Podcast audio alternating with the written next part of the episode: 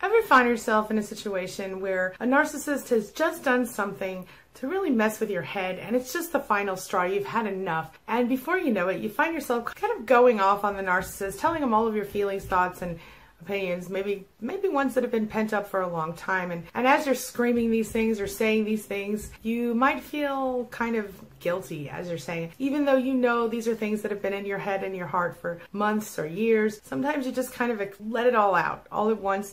And it's a direct reaction to having had enough, been pushed beyond the point that a normal human being could tolerate. And yet the narcissist uses that moment to call you the abuser. Have you experienced this? If so, this video's for you. That's what we're talking about today at queenbeeing.com how narcissists love to play the victim and the definition of that behavior, which we're going to call reactive abuse. So let's get started.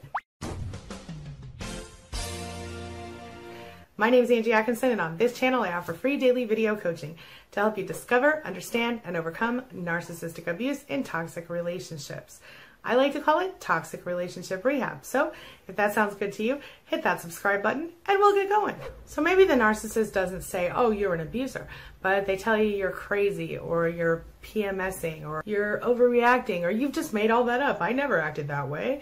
Or, you know, because you're crazy, you're the one responsible for everything that's wrong in our whole relationship. They'll call you a ticking time bomb. They'll call you over emotional. They'll mock you. They'll tease you. They'll hurt your feelings left and right. And at the end of the day, they might even call you the abuser. So, why do narcissists do this? What is this all about? Well, let's talk about it.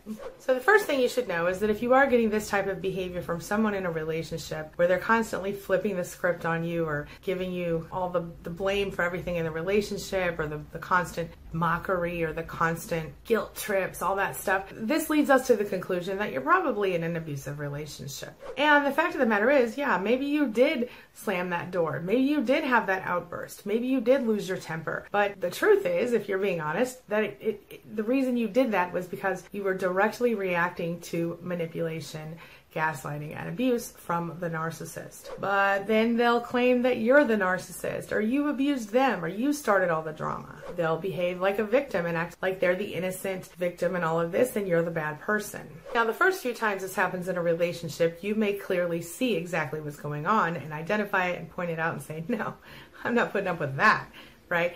But on the flip side of this, there's this other side of this coin and that is that as time goes on, the abuse may always be very subtle and sneaky. The manipulation might always be subtle and sneaky, and the narcissist might confuse you with the way that they behave. For example, you might find yourself screaming obscenities at the narcissist, calling them every name in the book because you've just gone, they've gone too far, one time too many. And then the narcissist might make you feel guilty about that for weeks afterward. There's another example of reactive abuse. By calling a narcissist names, technically that would be abuse if they were calling you those names. But when you're reacting to months or years of being abused emotionally and you kind of like let all the words out at one time, like we discussed, it becomes a problem.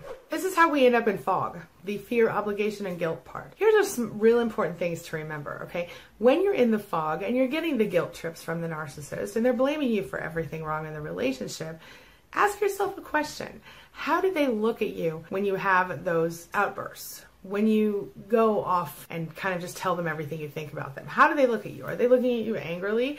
Are they looking at you like they're hurting? Very often, if you look really closely, you'll see a slight smirk on their face, a slight smile on their face. They look almost amused by it. Now, I don't know if you've experienced that, but I certainly have, and it's overwhelming. Now, sometimes you'll say something that'll trigger anger in the narcissist, but very often what you see is a look of pure amusement. They're so good at making us believe them. They're so good at making us doubt ourselves. They're so good at taking our guilt and pushing us further with it. They created the guilt in us in the first place. But here's the thing that look of amusement that they get. They suddenly, very often, if they're not looking amused, they're looking self satisfied or calm or whatever. And you will see the more upset you become, the calmer they become. It's almost like they transfer their negative emotions onto us. And this happens a lot of times when we get really good at gray rock. They will push and push and push. And when you see that, they become calm and they stop yelling and they stop acting crazy and then they, they kind of egg you on or push you further so you'll go further and and louder and more angrily, very often this is because they have succeeded in causing you to react. They have succeeded in getting that much needed narcissistic supply, that emotion. They know they've hurt you, they know they've caused you pain in some way. This is all about power and control, and that's exactly what they were going for in the first place. They get a lot of satisfaction out of it. They feel almost like your emotional outburst is a direct connection to their personal satisfaction, kind of like a drug narcissistic supply they need it to keep going, but also they feel really, really good when they get it. So you put up with it, you put up with it, you're told you have nothing to react to in the first place. The abuser acts like nothing they're doing is abuse. You are told that since you overreact to everything, you have no right to say anything anyway. You start to believe this. You become afraid to even acknowledge the abuse or say that it's happening. And before you know it, you're in this mess where you think everything is your fault. You snap. You have an outburst. You tell the abuser exactly what you think of them. You might insult them. You might say something that's the meanest thing you can think of to say to that person. And you might feel guilty right away, almost immediately. But the abuser takes this as an opportunity. You see, they take this as an opportunity to flip everything around and make it all about what you've done and how you've abused them. They jump on it. They say that's proof that you're the abuser here. You're obviously the person causing all the harm. Listen to that mean stuff you just said. And unlike them, you tend to own your own mistakes. You tend to tell the truth about what's happened in your life. The abuser holds it up. They say, This is your fault. You've done this. Everything is your fault you tend to say, okay, I'm sorry, I made a mistake, let's talk about it. They don't want to talk about it, they just want you to be the person at fault. They say things like, You scared me. I didn't know what to do when you started to act like that. It was so outrageous and upsetting. They start spitting your own words back at you. They say things like, Ah, you make me walk on eggshells all the time around you, or Oh, I'm always so worried about what I say to you. And what they're doing is messing with your head. They're literally flipping the script because you have been so manipulated, so deeply abused, and you might actually be afraid of the narcissist, you find yourself not fighting this. And then you start to question yourself and you start to go, Am I the problem? Am I the person who's really causing all the stress in the relationship? And if you're not educated about it and you don't know about it, you might even try to take action to stop yourself from abusing this person. If you have made the effort to change your behavior for that person, or you've been accused of being, let's say, overly jealous because that person goes and spends entire nights out with someone from their company, let's say, who is of the opposite or same sex, whatever y'all are into, and and there's someone who you know you know for sure is a potential suitor for the narcissist. Well, the narcissist might call you extremely jealous and crazy, and you might find yourself trying to be so open-minded that it's painful because you you realize that this person has been telling you you're jealous and crazy all along, and so maybe they're right.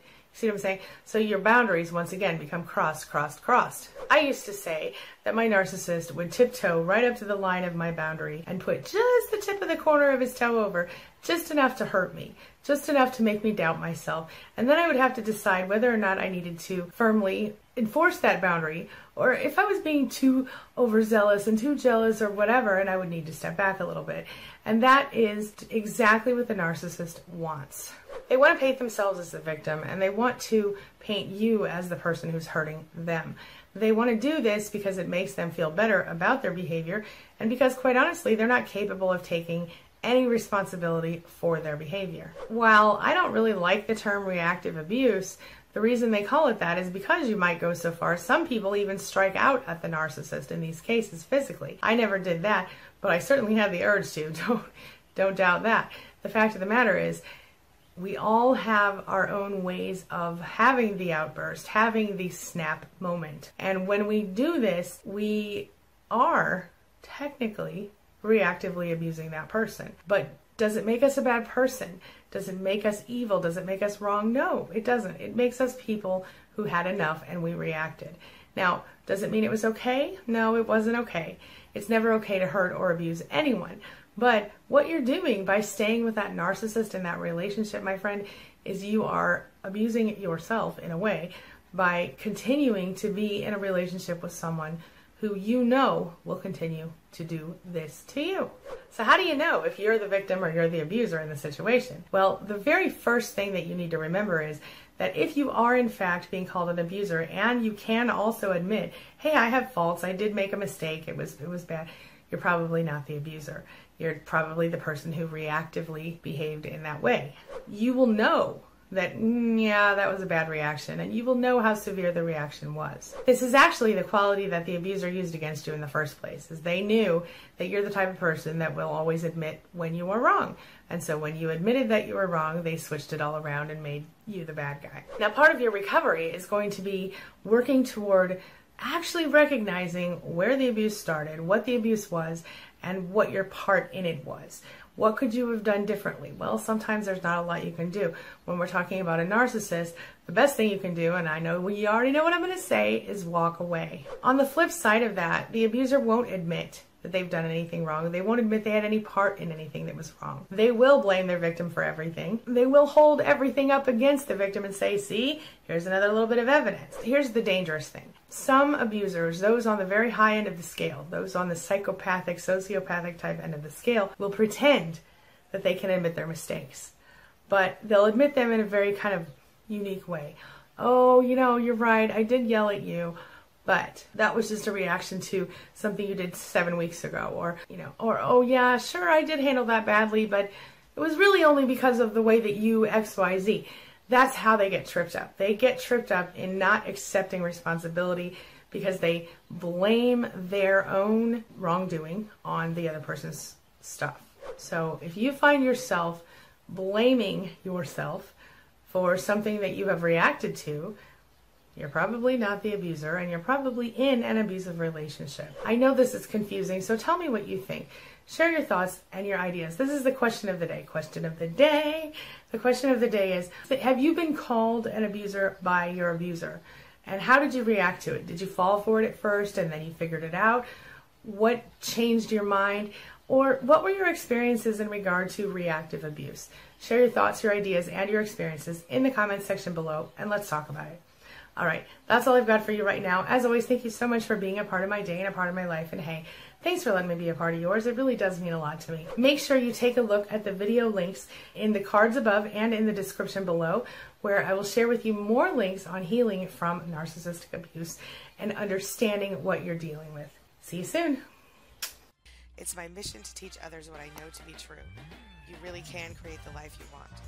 Take care of your body, take care of your soul Nurture the real you and introduce him or her to the world. Be comfortable in your own skin and in your place in this world. Take your spot, take it now, and the universe will take its cue from you. You feel me? If so, subscribe to my channel. Let's get it done together.